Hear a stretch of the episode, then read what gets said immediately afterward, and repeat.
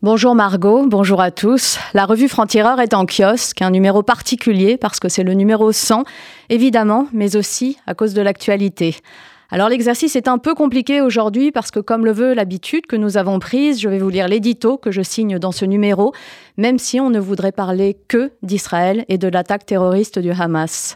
C'est parce qu'il est normal que l'actualité ne parle que de ça que je trouvais important justement dans cet édito de revenir sur ce qui s'est passé juste avant et qu'on a naturellement, et c'est bien normal, trop vite oublié.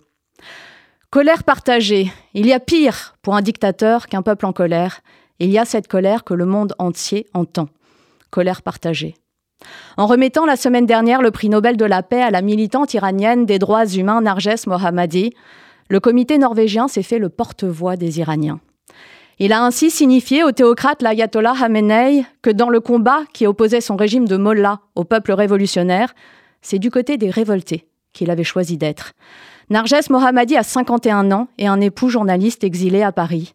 Elle n'a pu vivre avec lui que six ans depuis 24 années de mariage.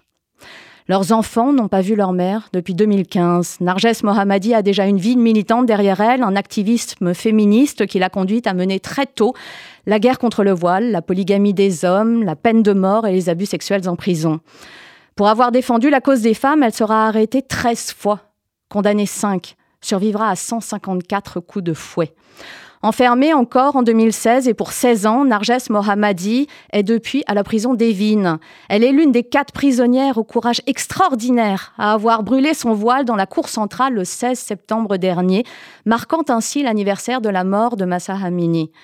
Madame Berit Reis Anderson, présidente du comité Nobel, réclame une libération, je cite, pour recevoir cet honneur. Illusoire espoir qu'attendre la clémence d'un dictateur islamiste. Le régime a fait savoir qu'il dénonçait une décision politique, comme s'il pouvait en être autrement. La paix est effectivement un choix politique. Avec ce Nobel, le comité n'a pas seulement récompensé Narges Mohammadi, il a salué le combat d'un peuple. Avec cette décision majeure, il a retiré le voile de la tête des femmes iraniennes pour étouffer les mollahs avec. Margot et nos auditeurs, vous pourrez lire ce billet dans la revue Franc-Tireur en kiosque depuis hier. Vous y lirez ce texte, mais aussi le franc-parler de Caroline Forest qui revient pour ce numéro 100 sur ce que veut dire de fêter 100 numéros et deux années d'existence entre deux guerres, l'une en Ukraine et l'autre en Israël. Deux bougies et du sang en somme. Caroline Fourès, qui mène aussi le grand entretien de ce numéro un peu spécial, c'est avec l'essayiste et romancière Tania de Montaigne qu'elle discute. Tania de Montaigne qui défend avec une intelligence rare un nouveau roman et, plus que jamais, son refus de l'essentialisme et du racisme. Notre sujet à la une, c'est évidemment Israël. Comment regarder ailleurs qu'en Israël aujourd'hui? L'effroi et les affreux, c'est notre titre. Les uns massacrent, les autres excusent. Le portrait qui fâche est signé Yann Barth, c'est celui d'Alain Escada, l'allumé du cierge, ancien président de Civitas. Donald Trump, qui n'en finit pas de s'aborder le Parti républicain, nous a également occupé.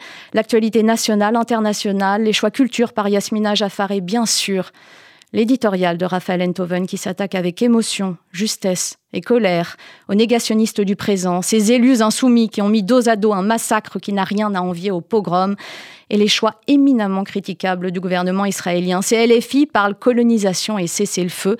Face à la barbarie, l'explication est impuissante et obscène. La raison est un combat, c'est le nôtre, à franc-tireur, comme ici, à RCJ. Combattre toutes les formes d'extrémisme aussi. Lisez-nous, rejoignez ce combat et la lutte pour que la nuance survive dans un monde qui n'a de cesse de se radicaliser. Cette phrase n'a jamais été aussi vraie. Belle journée à tous.